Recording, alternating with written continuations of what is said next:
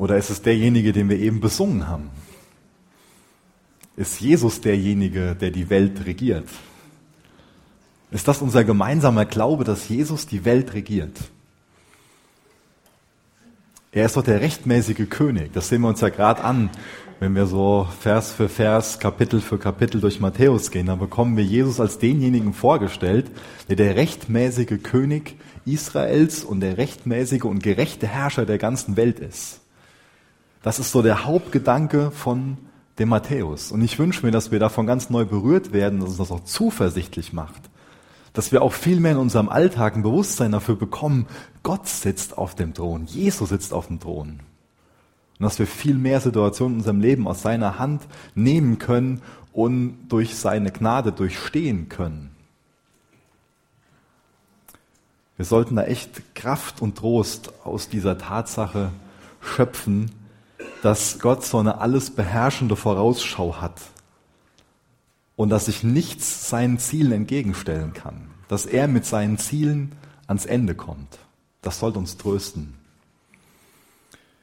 Ich wiederhole noch mal ganz kurz so ein paar Punkte aus den letzten beiden Predigten, damit wir einfach so im Matthäus drin bleiben, weil das hat ja einen Hintergrund, dieses zweite Kapitel, nämlich Matthäus 1.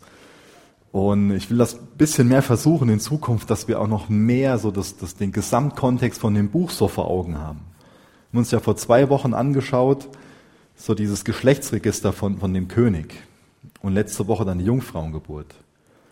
Und überall geht es dann da darum, Jesus ist der rechtmäßige König. Er ist der Messias. Er ist derjenige, von dem die Propheten gesagt haben, dass er in Macht und Herrlichkeit regiert, dass er auf dieser Erde ein gerechtes Friedensreich aufstellen wird. So ein Punkt, den ich erwähnt hatte, ähm, kann sich noch der eine oder andere wahrscheinlich ganz gut daran erinnern, ist dieses Morgengebet von den jüdischen Männern ähm, aus dem Talmud.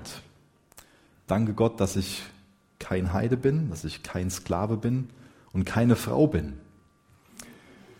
Und dann gibt's im Galaterbrief, das könnt ihr gerne mal mit aufschlagen, Galater 3, Vers 26 bis Vers 28, dann so das Kontrastprogramm dazu. Weil uns nämlich systematisch dargestellt wird, wer der König, wer der Regent von Gottes Reich ist. Und uns wird systematisch dargestellt, dass es in diesem Königreich Gottes keine Bürger zweiter Klasse gibt. Dass da die Grenzen fallen, dass wir als Geschöpfe, als Menschen auf, auf einer Ebene stehen. Zurück zu Galater 3, Vers 26 bis Vers 28. Denn ihr alle seid Söhne Gottes durch den Glauben in Christus Jesus. Denn ihr alle, die ihr auf Christus getauft worden seid, ihr habt Christus angezogen. Da ist nicht Jude. Zurück zu dem Gebet. Danke Gott, dass ich kein Heide bin. Da ist nicht Jude noch Grieche noch Heide könnte man da auch sagen. Da ist nicht Sklave noch Freier. Gott danke, dass ich kein Sklave bin. Da ist nicht Mann und Frau. Gott danke, dass ich keine Frau bin, denn ihr seid einer in Christus Jesus. Da ist nicht Jude noch Grieche, da ist nicht Sklave noch Freier. Da ist nicht Mann und Frau, denn ihr alle seid einer in Christus Jesus. Wie kostbar, dass es in Gottes Königreich keine Bürger zweiter Klasse gibt. Was für eine gute Nachricht. Und lasst uns von, von Jesus noch viel mehr damit reinnehmen, was es bedeutet, als Bürger von diesem Königreich zu leben, als Kinder Gottes in dieser Welt zu leben. Ich bete noch mit uns. Jesus, hab Dank, dass wir heute Morgen dein Wort aufschlagen dürfen. Jesus, danke, dass wir dein Wort haben, was zuverlässig ist. Wir bitten dich, dass du in unser Leben hineinsprichst, dass wir dich besser kennenlernen und dass wir mehr verstehen, wie wir als Bürger von deinem Reich leben können. Jesus, wir wollen dich kennen und wir wollen dich ehren mit unserem ganzen, mit unserem ganzen Leben. Wir wollen auch im Alltag viel mehr im Bewusstsein leben, dass du regierst. Tu du in uns, was du gerne tun willst. Amen. Ähm, ich werde heute Morgen mal so ein bisschen mein, mein Muster verlassen, was ich meistens beim Predigen habe. Normalerweise lese ich einen kurzen Abschnitt, ähm, sage dann, was da so, so steht, ähm, versuche dann zu erklären, was das damals bedeutet hat und erkläre dann, was die Anwendung davon ist. Die Anwendung werden wir heute mal, den dritten Schritt werden wir heute mal ganz am Ende machen. Deswegen wird es jetzt 20 Minuten, circa ein bisschen theoretischer ähm, und danach gibt es dann ein bisschen Anwendung dazu. Wir lesen mal Matthäus 2, Vers 1. Als aber Jesus zu Bethlehem in Judäa geboren war, in den Tagen des Königs Herodes, siehe, da kamen Weise vom Morgenland nach Jerusalem, die sprachen. Bethlehem, das ist eine kleine Stadt oder war eine kleine Stadt, acht Kilometer südlich von Jerusalem und sie wird die Stadt Davids genannt. Die wird die Stadt Davids genannt, also nach diesem bekannten, berühmten, verehrten König David, weil es die Geburtsstadt, die, das, der Geburtsort ähm, von dem König David ist. Dann wird der König Herodes hier erwähnt. Das ist Herodes der Große. Der durfte sich König nennen, äh, obwohl der eigentlich nur ein Statthalter ist. Ein Statthalter in diesem von den Römern besetzten Israel. Der Herodes ist ein ganz mächtiger Politiker und ein ganz großer Bauherr. Auch der, der Tempel, der damals da stand, das ist so sein, sein Werk. Und es gibt viele andere Gebäude, ähm, wo es auch heute noch, ähm, die auch heute noch zum Teil er, erhalten sind, die, ja, die eine sehr, die sehr prachtvoll sind. Dieser Herodes, das ist jemand gewesen, der zum Schluss von seinem Leben sehr paranoid geworden ist und sehr brutal war. Gerade im späteren Teil von seinem Leben. Der hat nicht davor zurückgeschreckt, sogar Mitglieder von seiner eigenen Familie zu ermorden, weil er so machtbesessen war. Zum Beispiel hat er eine von seinen neun Ehefrauen, ähm, also hat neunmal geheiratet, hat eine von denen ähm, umbringen lassen, und zwar seine Lieblingsfrau, nur weil er Angst davor hatte, dass sie irgendwie ihren Lieblingssohn ähm, zum Nachfolger von ihm machen konnte wo es aber überhaupt keine wirklichen Beweise für gab. Dann hat er seine eigenen Söhne umbringen lassen, um seine Macht zu erhalten, weil er dachte, die würden seine Macht schrittig machen. Nicht alle, aber einige von denen. Und als er auf dem Sterbebett lag, dann ist er nach Jericho, ist er vorher geflohen, und als er dort auf dem Sterbebett lag, hat er es veranlasst, dass die führenden Politiker von dieser Stadt, dass die ähm, ins Gefängnis, äh, dass die gefangen genommen werden und dass die umgebracht werden, sobald er stirbt, damit es auf seiner Beerdigung Menschen geben wird, die dann klagen und heulen, weil er wusste, dass ihm ja niemand irgendwie eine Träne hinterher weinen wird. Ganz, ganz brutaler Mensch. Der ähm, römische Kaiser Augustus, der hat über den gesagt, dass es sicherer ist, ein Schwein in seinem Stall zu sein als sein Sohn. Hat Josephus überliefert. Also eine ganz, eine ganz grausame Person. Wir werden auch sehen heute noch im Text, was er ja, für Grausames getan hat. Und dann werden uns die Weisen vorgestellt. Das sind Astrologen, Philosophen und Priester. Und die kamen wahrscheinlich aus dem Gebiet des heutigen Iran. Und die sind in vielerlei Hinsicht geheimnisvoll. Und die Tradition hat relativ viel aus denen gemacht. So von der Überlieferung her wissen wir sogar die Namen. Ähm, wer heute Nachmittag einen schönen Ausflug machen will, kann sogar ähm, nach Köln fahren und mal im Dom gucken. Da liegen auch angeblich noch die Knochen von denen. Ähm, ist nur mittlerweile auch bewiesen, dass es die nicht sein können. Ähm, aber wir haben ja oft so eine, so eine in Anführungsstrichen romantische äh, Krippenszene vor uns, wo dann diese drei Personen, Kaspar, Melchior und Balthasar heißen sie, glaube ich, angeblich, ähm, die dann auch, wo die Hautfarbe und alles auch, auch so feststeht. Ähm, und viele haben so die, die, ähm, die Auffassung, das sind drei Könige aus dem Morgenland gewesen. Ähm, aber das ist eine, eine Überlieferung. Das können wir nicht, können wir wirklich nur eine, eine Sage draus machen, weil das ganz sicher definitiv mehr Personen gewesen sind. Es muss eine, eine größere, viel größere Reisegesellschaft gewesen sein.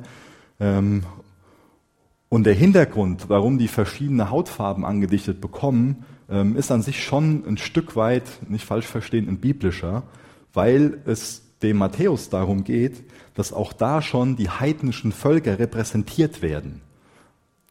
Das sind auch Prophetien aus dem Alten Testament, die sich darin erfüllen.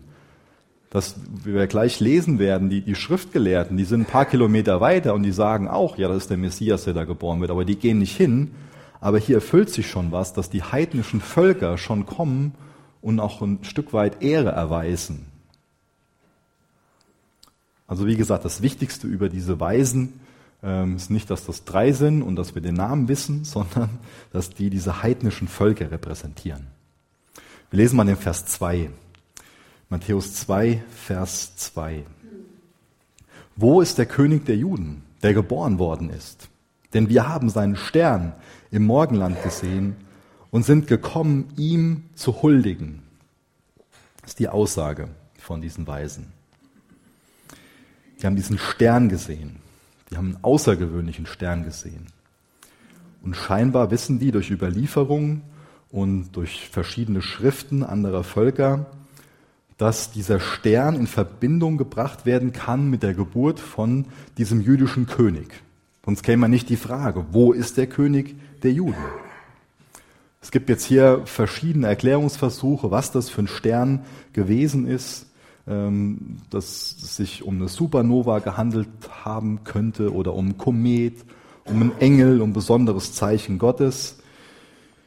Das, was so die frühesten Erklärungen waren, ist, dass im Jahr 7 vor Christus, dass da die Planeten Jupiter und Saturn dreimal in einer kurzen äh, zeitlichen Abfolge ähm, in, in so einer ganz engen Konstellation zueinander standen und dass es dadurch dann so zu so einem hellen Leuchten kam. Das ist eine mögliche Erklärung. Eine mögliche. Das muss nicht so gewesen sein. Vielleicht wundert sich der ein oder andere über diese Datumsangabe 7 vor Christus. Das ist an sich bekannt, dass sich der Mönch, ähm, der für unsere heutige Zeitrechnung ähm, gesorgt hat, dass der sich leider ein bisschen verrechnet hat. Also wir wissen, dass Jesus nicht im Jahr Null geboren wurde, sondern dass es zwischen dem Jahr 5 und dem Jahr 7 gewesen sein muss.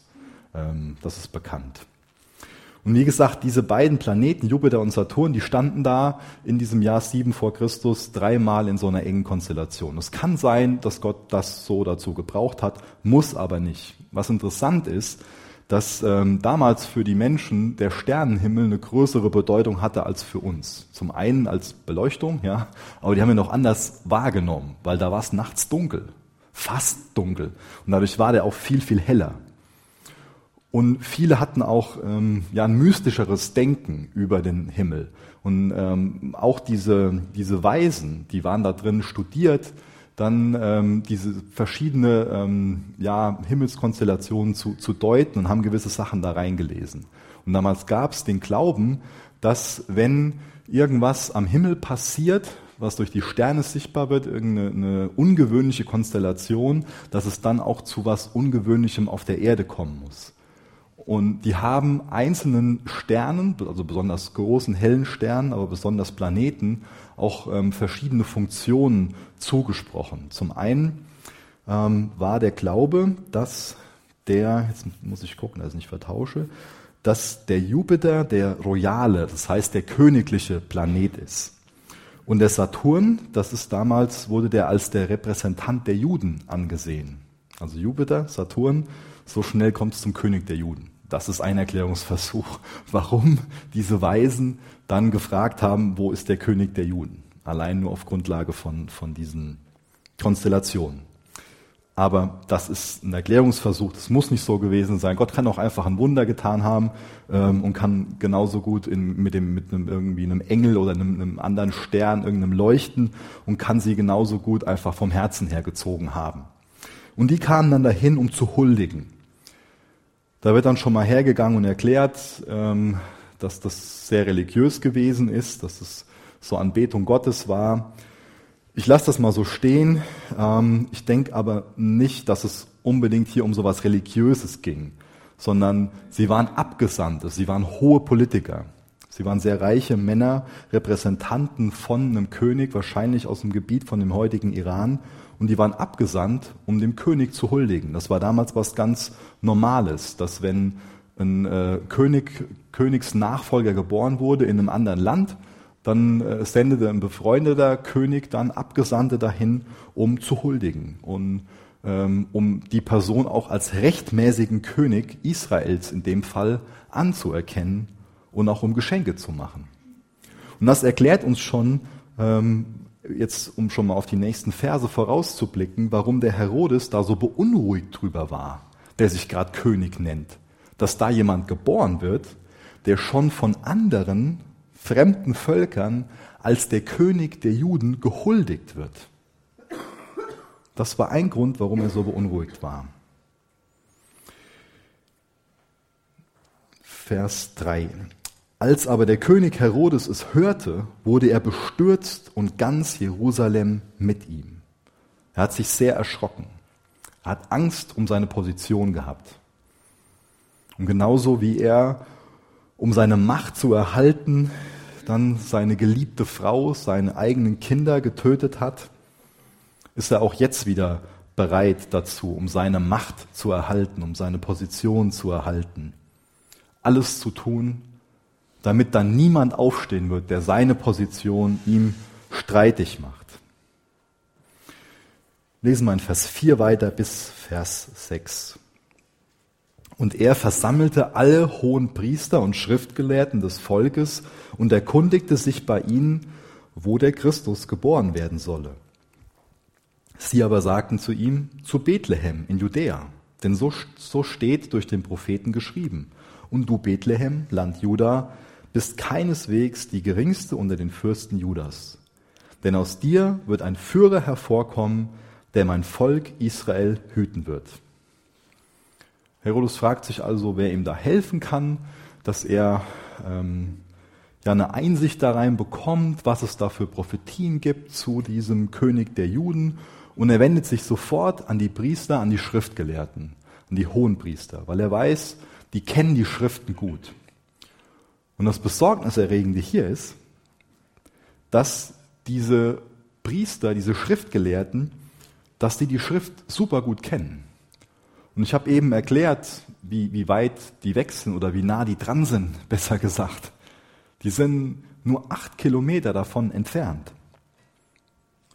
Aber die sind nicht am Ort des Geschehens. Die können von jetzt auf gleich dem Herodes eine Antwort geben und können dem sagen, ja, da und da steht's in der Bibel. Da wird er geboren, auf den wir gerade sehnsüchtig warten, der unser König ist, der Messias. Aber die sind acht Kilometer weit weg. Geografisch und theologisch ziemlich dicht dran, aber die sind nicht da, um anzubeten. Die, die verpassen den Messias.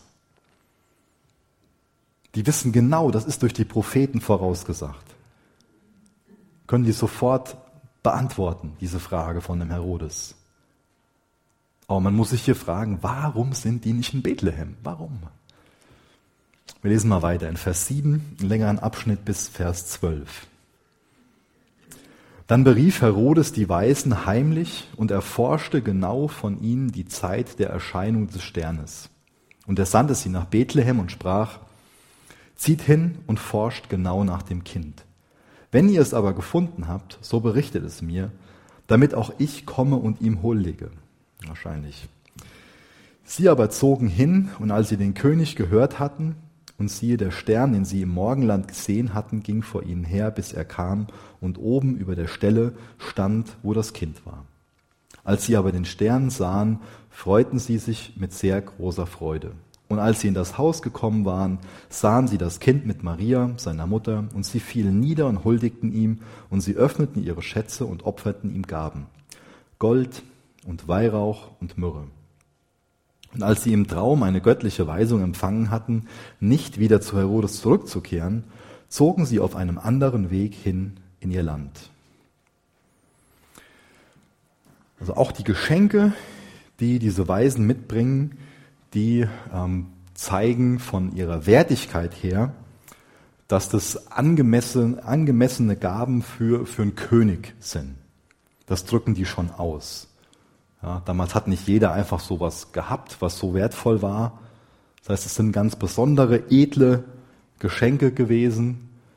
Und das Interessante ist, dass wir auf jeden Fall wissen können, dass es normalerweise für den Josef niemals möglich gewesen wäre, mit seiner Familie nach Ägypten zu fliehen und dann wie wir das im Lauf des Kapitels noch äh, lesen werden, wieder ein paar Jahre später, wahrscheinlich circa vier Jahre später, wieder nach Israel zu reisen. Damals haben die einfach keine Mittel dafür gehabt. Aber Gott wusste, dass Herodes es planen würde, Jesus umzubringen und dass die Flucht notwendig ist. Deswegen ist es auch hier natürlich für Gott eine Kleinigkeit, für die Mittel zu sorgen und den Josef mit genug Finanzen zu versorgen, dass er nachher für seine Familie sorgen kann. Auch das ist wieder ein ganz weises Versorgen Gottes, dass es dadurch dann dem Josef möglich ist, mit Maria und der Familie nach Ägypten zu fliehen. Aber nochmal zurück zu Gold, Weihrauch und Myrrhe.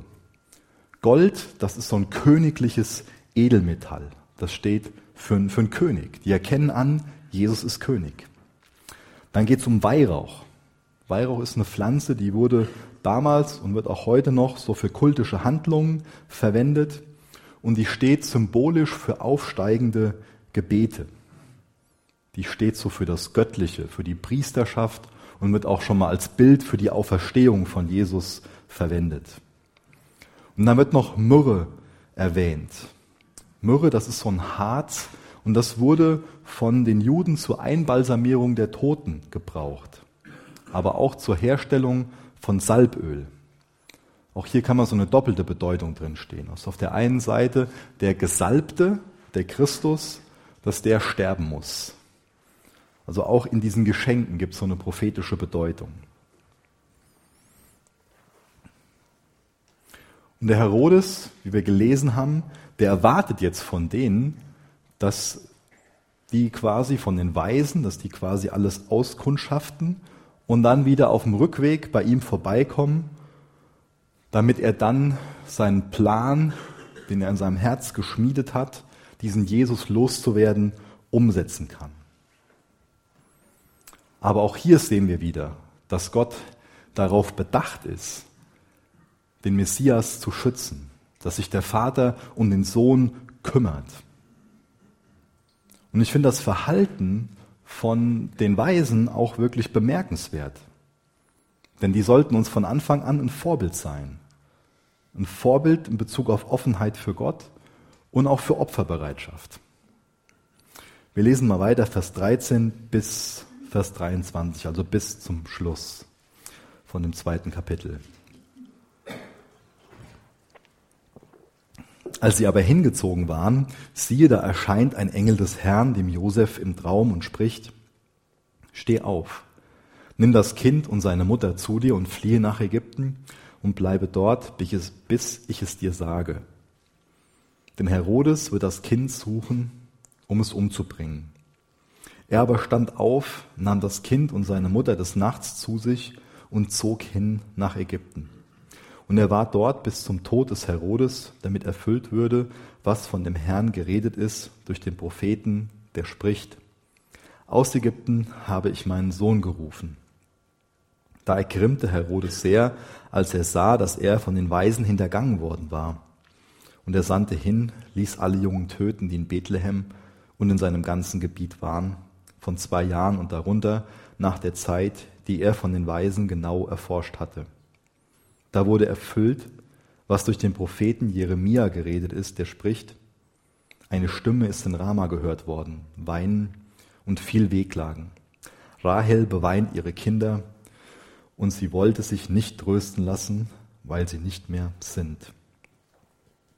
Als aber Herodes gestorben war, siehe, da erscheint ein Engel des Herrn dem Josef in Ägypten im Traum und spricht, Steh auf, nimm das Kind und seine Mutter zu dir und ziehe in das Land Israel. Denn sie sind gestorben, die dem Kind nach dem Leben trachteten. Und er stand auf, nahm das Kind und seine Mutter zu sich, und er kam in das Land Israel. Als er aber hörte, dass Archelaus über Judäa herrschte, anstelle seines Vaters Herodes, fürchtete er sich, dahin zu gehen, und als er im Traum eine göttliche Weisung empfangen hatte, zog er hin in die Gegend von Galiläa und kam und wohnte in einer Stadt genannt Nazareth, damit erfüllt würde, was durch die Propheten geredet ist. Er wird Nazorea genannt werden. Man sollte meinen, dass es kein Baby gibt, was irgendwie bedrohlich ist. So ein Baby, wie will ein Baby jemanden bedrohen? Aber im Zentrum von unserem Text, da steht ein Baby, was für den mächtigsten Mann der damalig der dieser Gegend da eine große Bedrohung darstellt.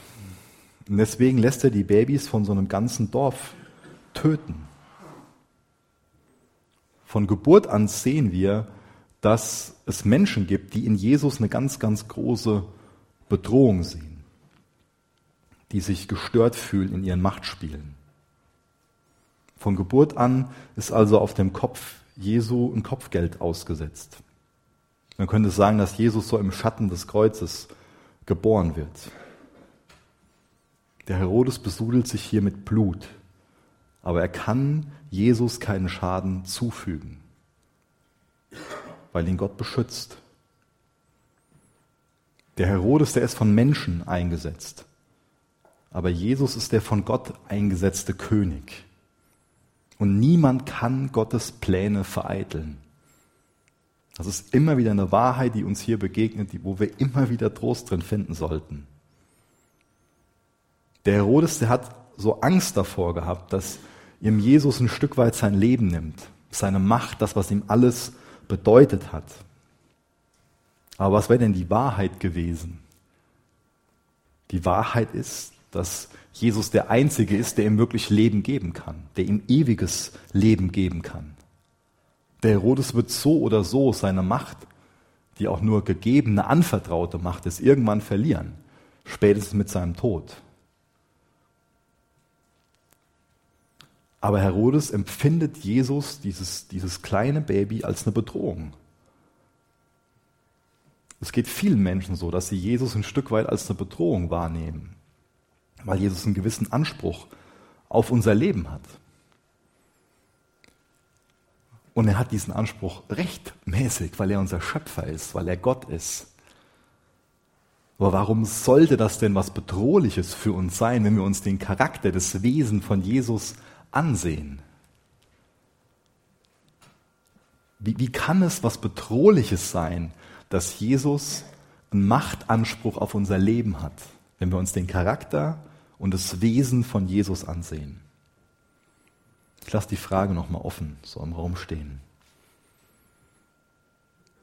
Antworten wir eher mit Angst oder mit Vertrauen auf diesen Anspruch von Jesus? Haben wir eher Angst oder Vertrauen? Jesus wird hier zu einer Zeit geboren, in Land hinein, wo es ganz viele Probleme gab, ganz viele Spannungen, ganz viel Gewalt, ganz viel Angst.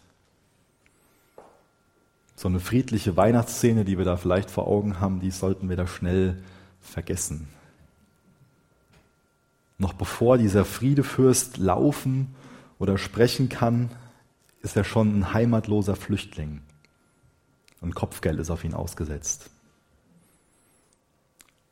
Vielleicht stellst du dir genau wie ich so die Frage, wenn man durch den Text durchgeht, warum kommt denn Jesus hier nicht in komfortablere Umstände? Ja, warum wird er nicht da in ein komfortableres Leben hineingeboren? Aber ich finde das sehr interessant, was uns auch das wieder von ihm lehren kann und überhaupt über das Wesen, den Charakter Gottes lehren kann. Das ist ja die Art und Weise, wie der Erlöser auftritt. Das ist so die Art und Weise, wie er als Erlöser sein Volk befreien wird, wie er der ganzen Welt Gerechtigkeit bringen wird. Ihm ist das ja bewusst, in was für eine Welt er hineingeboren wird. Und was würde das dann da bringen, so eine komfortable Ankunft zu haben, wenn die ganze Welt im Argen liegt? Es bringt nichts, ein leichtes Leben zu haben, wenn die Welt an Gewalt und Ungerechtigkeit leidet. Wenn Jesus also dieser Immanuel sein will, von dem wir ein Kapitel vorher gelesen haben, wenn er Gott mit uns, Immanuel sein will, dann muss er dort sein, wo der Schmerz ist. Darum geht es hier. Und das ist er. Er tritt nicht ein in so ein komfortables Leben, sondern zeigt uns von Anfang an, was Opferbereitschaft, was Hingabe, was echte Liebe bedeutet. Er hat die Herrlichkeit, die er beim Vater hatte, hinter sich gelassen, ist Mensch geworden und zeigt auch durch sein Leben, was er lebt, dass er Mitgefühl mit uns hat und dass er bis zum Äußersten bereit ist, damit wir gerettet werden, damit wir uns retten lassen. Was uns beim Lesen durch, durch diesen Abschnitt noch auffällt, ist, dass ganz häufig diese Engelserscheinungen vorkommen. Vier in diesem Kapitel, drei in diesem Abschnitt. Das heißt, wir haben immer wieder davon gelesen, dass Josef und Maria so einen Großteil von ihrem Wissen über Jesus durch Engel erhalten. Und das kann vielleicht dann dazu führen, dass wir auch meinen, ja, wir müssen auch irgendwie was ähm, für besondere Situationen irgendwas Krasses von Gott erhalten so. Und dann tun wir hier und da schon mal so, als ob wir einen Anspruch, ein Anrecht darauf hätten. Ja, Gott muss mir doch jetzt das und das offenbaren und das ist so diese Hoffnung, dass ein Zettel vom Himmel fällt. Aber wir müssen uns hier auch genau angucken, in welchen Situationen Gott so handelt. Geht es denn in unserem Leben auch um so entscheidende Dinge wie in den Situationen? Oder sollten wir nicht eher in erster Linie total dankbar dafür sein, dass wir Gottes Wort in der Hand halten, dass wir Geschwister haben, die mit uns beten? Weil Gott hat uns schon was offenbart. Er hat uns sein Wort anvertraut. Er will, dass wir mündige, erwachsene Christen sind, reife Christen sind, die verantwortungsbewusst handeln. Und damit sage ich auf keinen Fall, dass Gott nicht hergehen kann und uns auch heute noch einen Engel schicken kann oder durch irgendeine andere Art und Weise handeln kann. Aber wir sollten uns sollte bewusst sein, dass wir da kein Anrecht drauf haben, sondern dass wir durch Gottes offenbarten Willen wissen, dass wir dazu berufen sind, reif zu handeln und verantwortungsbewusst zu sein. Und so eine Sehnsucht danach, dann irgendwie was von Zeichen zu empfangen, das kann oft ein Zeichen auch dafür sein, dass wir nicht bereit sind, die Verantwortung zu übernehmen für unser Handeln. Sagen wir, es kann, es muss nicht. Aber wir sollten auf keinen Fall da jetzt eine Theologie drauf aufbauen und sagen, ja, da in der Situation sind die Engel aufgetreten, deswegen müssen wir es heute genauso machen. Deswegen muss Gott mir so und so. Das war jetzt wieder ein kurzer Ausflug. Zurück zu dem Text und zu dem einen Detail, dass diese Kinder, dass, dass diese Jungs, dass die zwei Jahre alt sind. Das heißt, hier müssen wir auch wieder dann mit ins Bild mit reinnehmen, weg von dieser, von dieser Krippenszene und dahin, dass hier Jesus deutlich älter ist. Dass er wahrscheinlich so um die zwei Jahre alt ist in dieser Situation, als diese Weisen zu ihm kommen. Und dann sind da, als diese Weisen unterwegs sind, meine ich. Und dann lesen wir viermal auch in diesem Kapitel, Finde ich interessant. Auf der einen Seite vier Engelserscheinungen und dann viermal lesen wir hiervon in diesen Versen, das ist Vers 6, Vers 15, 18 und 23, dass Matthäus wieder deutlich macht, dass da eine Kontinuität zwischen dem Alten und dem Neuen Testament da ist, dass in Jesus das, was versprochen worden ist, erfüllt wird. Viermal werden Prophezeiungen angeführt und viermal wird aufgezeigt, Jesus ist die Erfüllung. Gott steht zu seinem Wort. Er hält sein Wort. Noch da wieder, er regiert. Er kommt ans Ende. Vielleicht hat das hier und da den Anschein, wo wir uns fragen, wie kann denn das so sein und so sein? Vielleicht fragst du dich in deinem Alltag schon mal, wo, wo ist denn Gott? Und auch das sollten wir wieder Trost daraus schöpfen. Er sitzt auf dem Thron, auch wenn wir vielleicht gerade den Eindruck haben, Geld regiert die Welt oder das regiert die Welt, das regiert die Welt. Wer regiert die Welt? Es ist Jesus, er ist der König der Könige. Und dann können wir in den Situationen gut von dem Josef lernen. Ich finde das echt bewundernswert, wie sich Josef in diesem Kapitel verhält. Das finde ich toll. Bei ihm sehen wir, dass Glaube oft warten bedeutet. Der wird sich bestimmt danach gesehnt haben, dann wieder nach Hause zu können, nach Hause gehen zu können. Ja, seine, seine geliebte Heimat verlassen, lebt er da in Ägypten. Und er war bereit, die Heimat zu verlassen. Er war bereit, dem Wort Gottes, dem Engel, dem Wort Gottes, was durch Engel übermittelt worden ist, zu vertrauen und loszuziehen. Er wusste nicht, wie der Weg endet. Auch das wäre eine, eine herausfordernde Frage für uns. Wenn wir jetzt durch das Wort Gottes irgendwie ähm, einen richtigen Schritt für uns erkennen, aber noch nicht so absehen können, wo der Weg hinführt, sind wir dann trotzdem bereit, den Weg zu gehen. Josef wusste nicht, was das alles für Konsequenzen hat, wie lange er in Ägypten sein muss und er hätte hunderttausend Entschuldigungen dafür anführen können, warum es für ihn viel besser ist, in Bethlehem zu bleiben. Er hätte jetzt hier auch sagen können, ein bisschen zuvor, ja, warum soll ich jetzt überhaupt losgehen? Josef, äh, Jesus ist gar nicht mein richtiger Sohn, warum soll ich jetzt hier dann weiter Verantwortung für den übernehmen und ähm, mein Geschäft läuft gerade so gut oder was er auch immer für Ausreden hätte haben können, aber ihm hätten hunderttausend Ausreden einfallen können, warum das viel zu kompliziert ist, jetzt loszugehen, nach Ägypten zu gehen. Und dann wartet er da vier lange Jahre lang, circa vier Jahre. Und dann kommt wieder ein Engel. Und noch da ist Gott wieder treu, dass er zum richtigen Zeitpunkt auftritt und eingreift und handelt und Weichen stellt. Rechnen wir das Gott zu, haben wir dieses Vertrauen ihm gegenüber, dass er zum richtigen Zeitpunkt eingreift, Weichen stellt, handelt. Dass er treu und gerecht ist, dass er sich kümmert, dass er dieser wunderbare Hirte ist, von dem wir schon mal so freudig singen. Aber wie freudig sind wir darüber im Alltag, wenn sich Dinge so entwickeln, wie wir es nicht wollen. Josef ist mir hier ein Vorbild. Ich finde es toll, wie er sich verhält. Und er zieht dann los, nimmt seine Familie mit, hat Angst davor, vor diesem Archelaus, aber dieses Herrschafts, dieser Herrschaftsbereich von dem Herodes, der ist jetzt aufgeteilt worden in verschiedene Distrikte. Das konnte man nicht einem Sohn alleine anvertrauen. Und es sind das drei Herrschaftsbereiche. Und deswegen gibt es dann zwischendrin nochmal eine andere Weichenstellung. Und dann gehen die nach Nazareth, wo die dann nicht unter der Herrschaft von dem Archelaus sind. Und wodurch sich dann eine weitere Prophetie erfüllt, dass er Nazarener genannt wird. Hierbei kann es sich um ein Wortspiel handeln, weil diese Prophetie, dass er Nazarener genannt wird, die, die gibt es nicht wirklich. Es gibt aber eine andere Prophetie, nämlich dass er der Spross Davids ist. Die kommt sehr, sehr häufig vor. Und für Spross steht Nezer. Und Nezer und Nazarener, das ist sehr, sehr eng zusammen, vor allen Dingen im Hebräischen. Ähm, Spross David ist auch wieder so ein messianischer Titel. Das kann jetzt die Art und Weise sein, wie das zu verstehen ist. Und jetzt versuchen wir mal ein bisschen mehr zu einem praktischen Teil zu kommen.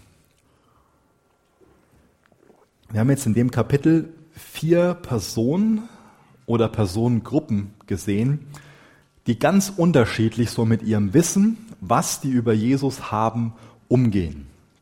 Wir haben da zwei positive Beispiele und zwei Negativbeispiele. Und wir können von allen Beispielen hoffentlich was lernen. Das erste Beispiel ist, was ich rausgreife, ist ein positives Beispiel für einen suchenden Nichtchristen. Und das sind die Sterndeuter. Haben wir von gelesen, Verse 1 und 2 und 9 bis 12. Und die hatten ihr Wissen über Jesus aus verschiedenen Schriften, haben wir gelesen. Und die suchten den König und die haben ganz, ganz viel Zeit und noch Energie investiert, um sich aufzumachen und zu dem König zu kommen. Und als sie den König dann gefunden hatten, da haben die ihn angebetet und haben ihm ganz kostbare Geschenke gebracht. Außerdem haben die auf die Anweisung Gottes gehört. Auch da war ja so eine Erscheinung. Ihr Wissen über Jesus, über diesen König der Könige, das war sehr begrenzt. Aber was vorbildlich an denen ist, dass sie dem Licht gefolgt sind, was die hatten. Das hört sich vielleicht ein bisschen mystisch an, aber auch das sollten wir für uns lernen, dass wir dem Licht folgen, was wir haben. Das ist ein ganz, ganz wichtiges biblisches Prinzip. Auch Randnotiz, wenn wir die Bibel auslegen, sollten wir immer das, was deutlich ist, was klar ist, das, was im Licht ist, sollten wir das benutzen, um Dinge auszulegen, die noch unklarer sind. Zurück zum Text, zurück zu Johannes 8, Vers 12. Jesus redete nun wieder zu ihnen und sprach, ich bin das Licht der Welt. Wer mir nachfolgt, wird nicht in der Finsternis wandeln, sondern wird das Licht des Lebens haben. Die sind dem Licht gefolgt, was die hatten. Man kann es anders formulieren, sind den Hinweisen gefolgt, die die bekommen haben. Die wussten nur so ein bisschen was. Aber das hat gereicht, dass die dem nachgegangen sind. Und genauso sollten wir vorgehen. Vielleicht weißt du noch nicht viel über Jesus. Aber das wenige, was du weißt, damit kannst du verantwortungsbewusst umgehen. Und dazu will ich dich einladen, dass du verantwortungsbewusst damit umgehst. Dass du den Hinweisen, die du auf Jesus hast, dass du denen folgst. Und dass du vor allen Dingen dann auch im Gebet zu ihm hinkommst und ihm sagst, dass du gerne, dass du dich gerne weiterführen lässt, dass du ihm gerne mehr Vertrauen schenken willst, dass du Hilfe dabei haben willst, zu vertrauen, zu erkennen, wer er ist. Das ist oft die Art und Weise, wie Jesus Menschen zu sich führt. Dass er ein bisschen Licht gibt, Hinweise gibt über sich, über seine Person. Durch ein Gespräch, durch was, was man gelesen hat. Und dann kann man darauf reagieren. Mit Gleichgültigkeit. Oder man kann dem Licht folgen, was man hat und setzt sich mehr damit auseinander. Geht ins Gebet, bittet ihn, dieses Vertrauen zu wecken. Dazu will ich dir Mut machen. Du musst nicht Jesus oder du kannst gar nicht Jesus in seiner ganzen Fülle erkennen, bevor du ihm vertraust. Das ist ein Prozess, in dem wir lernen können zu vertrauen. Der dann hoffentlich im Glauben und im Glaubensgehorsam endet. Zu der nächsten Gruppe, ein positives Beispiel für Christen, Josef und Maria. Vers 13 bis 15, 19 bis 23 haben wir von denen gelesen. Und wie ich eben erklärt habe, die haben ihr Wissen über Jesus fast ausschließlich von Engeln bekommen. Die Reaktion auf dieses Wissen war, dass die den König beschützt haben. Als nächstes, dass die große Anstrengung auf sich genommen haben. Sie hätten ja zu Hause bleiben können. Und die haben unmittelbar gehorcht, haben unmittelbar auf Gottes Anweisungen reagiert, im Gehorsam, nicht in Ablehnung, im Gehorsam. Und das ist gar nicht so einfach, oder? Wenn wir was in Gottes Wort lesen, uns wird was klar, dann unmittelbar zu reagieren oder Anstrengungen auf sich zu nehmen. Die sind wirklich ein Vorbild für uns, für jeden, der schon mit Jesus lebt. Sie haben Jesus beschützt. Und auch das können wir so auf unser Leben übertragen. Jesus lebt in uns. In jedem gläubigen Christen wohnt Jesus. Und da stelle ich mir die Frage, beschützen wir dieses geistliche Leben? Beschützen wir dieses geistliche Leben auch dadurch, wie wir mit dem Wissen, wie wir mit dem, was uns Jesus geoffenbart hat durch sein Wort, umgehen. Sind wir bereit, genauso wie Josef und Maria, dann so die Extrameile zu gehen, Gottes Anweisungen zu folgen? Genauso wie wir so den, den Geist in uns unterdrücken können, können wir das Wirken von Jesus in uns unterdrücken. Das beschreibt oft so etwas Ähnliches. Deswegen, wie, wie gehen wir damit um, wenn uns was klar wird? Gleichgültig? Verhalten? Haben wir irgendwelche Ausreden, warum wir das nicht tun können, das nicht tun können? Warum wir nicht hingehen können zu unseren Geschwistern, uns entschuldigen? Oder was es auch immer für, für Dinge sind. Wir sollten sehr sensibel damit sein, wenn wir klare Anweisungen haben aus der Schrift, dass wir die schnell umsetzen, wir, wir merken ja hoffentlich immer wieder, dass unser Herz das Hauptproblem ist. Und deswegen sollten wir sehr sensibel damit umgehen, wenn wir wissen, da gibt es Dinge, die können unser Herz weich machen, aber auch hart machen. Und der Josef hat durch sein Verhalten gezeigt, wie wir ein weiches Herz behalten, indem er im Gehorsam geantwortet hat. Aber genauso gut können wir auch nicht dem Licht folgen, was wir bekommen. Genauso gut können wir mit Gleichgültigkeit reagieren und dann wird unser Herz immer härter und härter und wir stumpfen ab und wir schützen nicht dieses geistliche Leben, was in uns ist, sondern unterdrücken dieses geistliche Leben. Wir stumpfen ab und wir unterdrücken den Geist. Da sollten wir uns doch viel mehr Mut machen, dass wir so nicht nur offen sind für das Wirken vom, vom, vom Geist, sondern dass wir dieses Leben, dieses geistliche Leben schützen, dass wir dem nachgehen, dass wir schnell darin sind, Buße zu tun, dass wir schnell darin sind, auf das zu reagieren, was wir durch Gottes Wort wissen.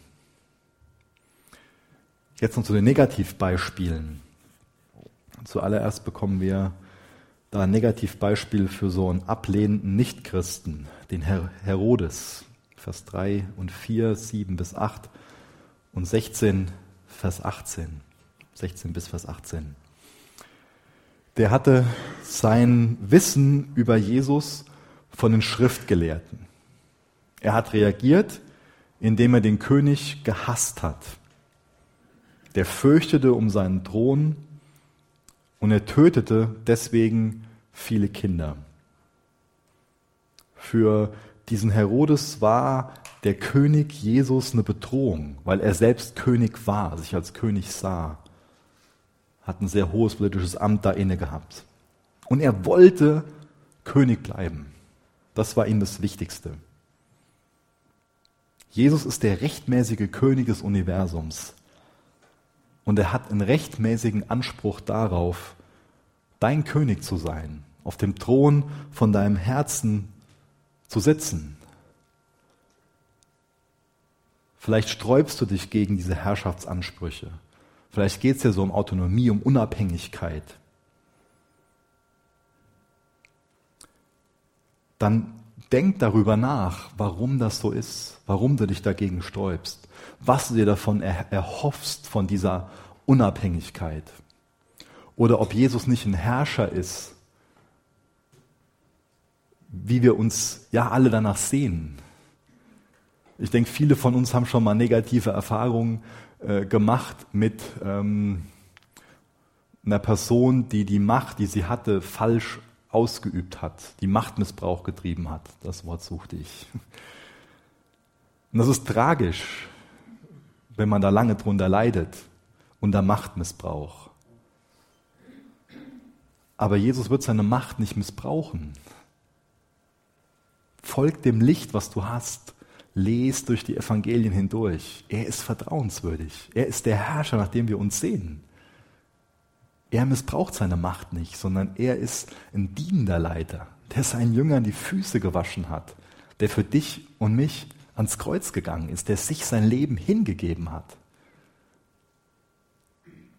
der geheult hat, der Mitleid hatte, als er zu seinem geliebten Jerusalem gekommen ist.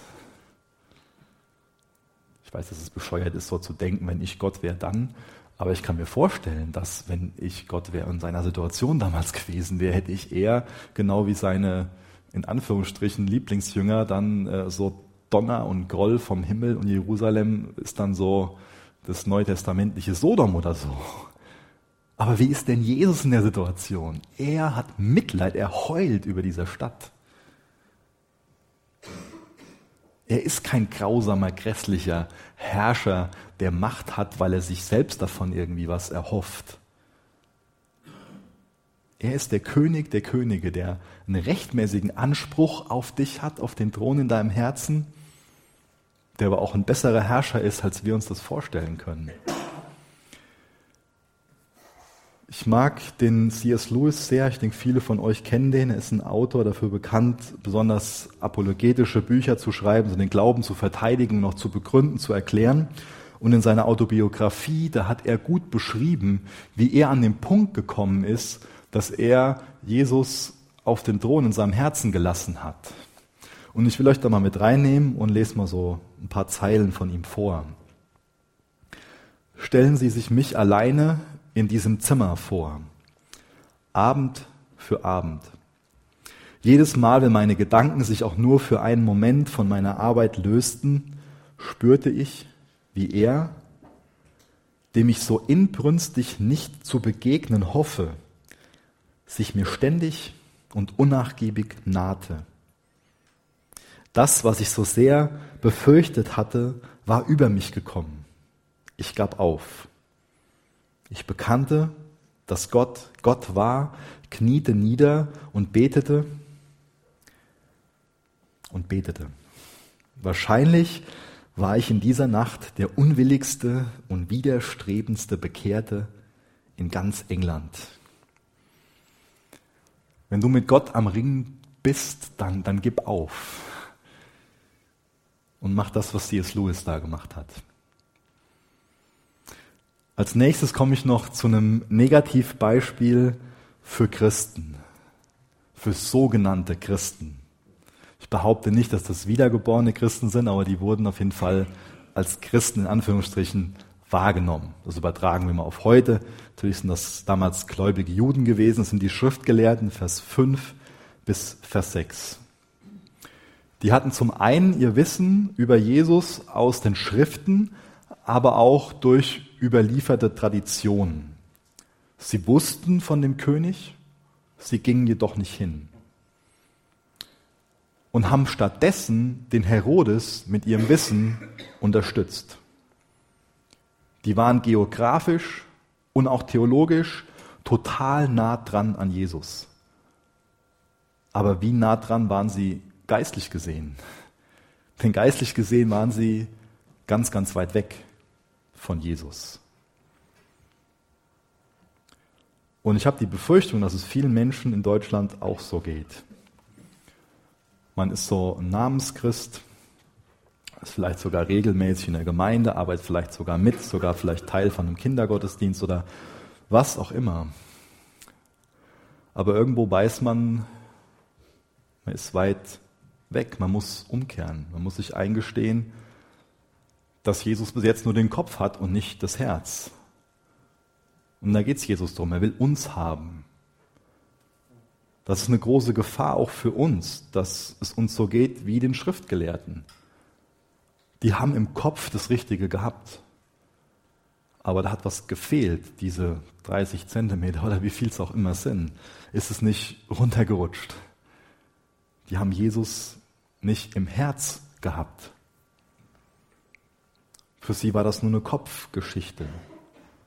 Die haben nicht verstanden, dass mit Wissen auch Verantwortung kommt dass es mit Wissen auch immer darum geht, dass eine Brücke zum Leben zu schlagen ist. So, unser Informationsstand, der, der reicht nicht aus. Unser Kopf, das reicht nicht aus. Wissen über Gott kann uns nicht retten, aber es kann uns verdammen. Unser Wissen über Gott, das wir nicht umsetzen, das kann für uns zu einem geistlichen Sargnagel werden. Wir werden das in Matthäus ganz, ganz oft sehen. Und ich denke, da ist die Bibel sehr klar, dass es keine tückischere Verlorenheit gibt als so eine religiöse Gottesferne.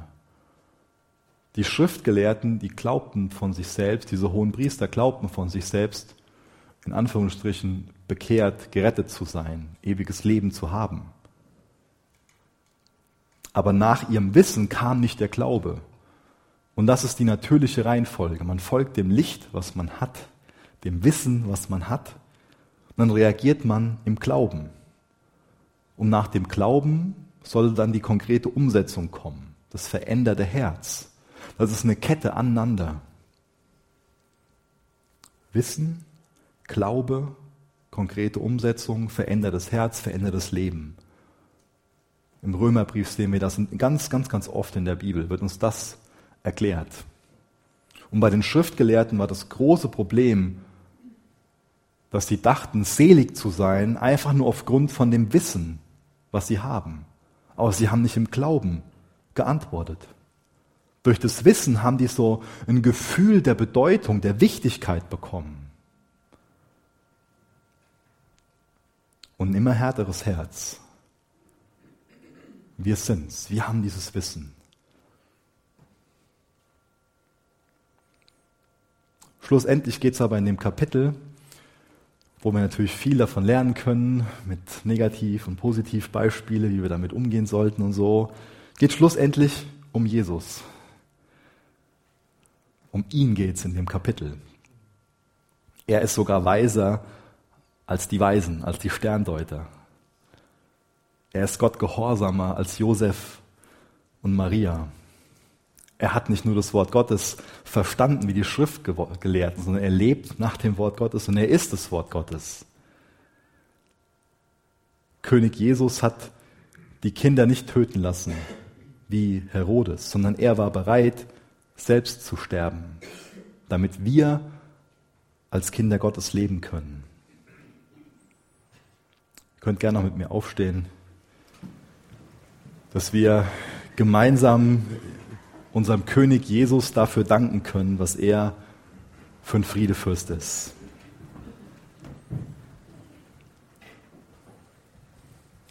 Jesus, danke, dass du in allem gehorsam warst. Jesus, danke, dass du die Herrlichkeit, die du beim Vater hattest, hinter dir gelassen hast und Mensch geworden bist. Danke, dass du dich aufgemacht hast und in so ein Chaos gekommen bist, in so verworrene, schwierige, harte Umstände. Danke, dass das über dich offenbart, dass du, Immanuel, Gott mit uns bist. Jesus, du kennst jeden Einzelnen, der heute Morgen hier ist. Und du weißt, was wir über dich denken.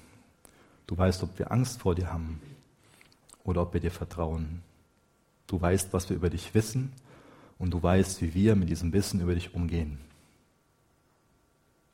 Jesus, bewahr du uns davor, dass unsere Herzen hart werden, sondern gib du uns ein weiches Herz.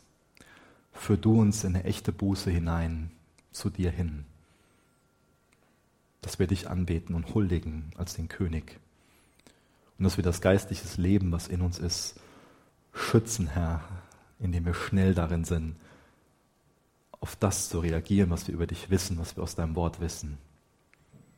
Und Jesus, wenn heute Morgen Menschen hier sind, die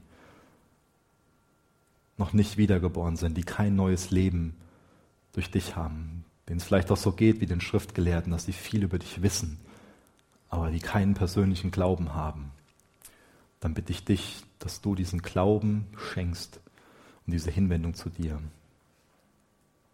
Danke, dass du uns immer wieder vor Entscheidungen stellst. Wir laden dich ein, durch deinen Geist zu wirken, das in uns zu tun, was du gerne tun willst, Herr. Amen.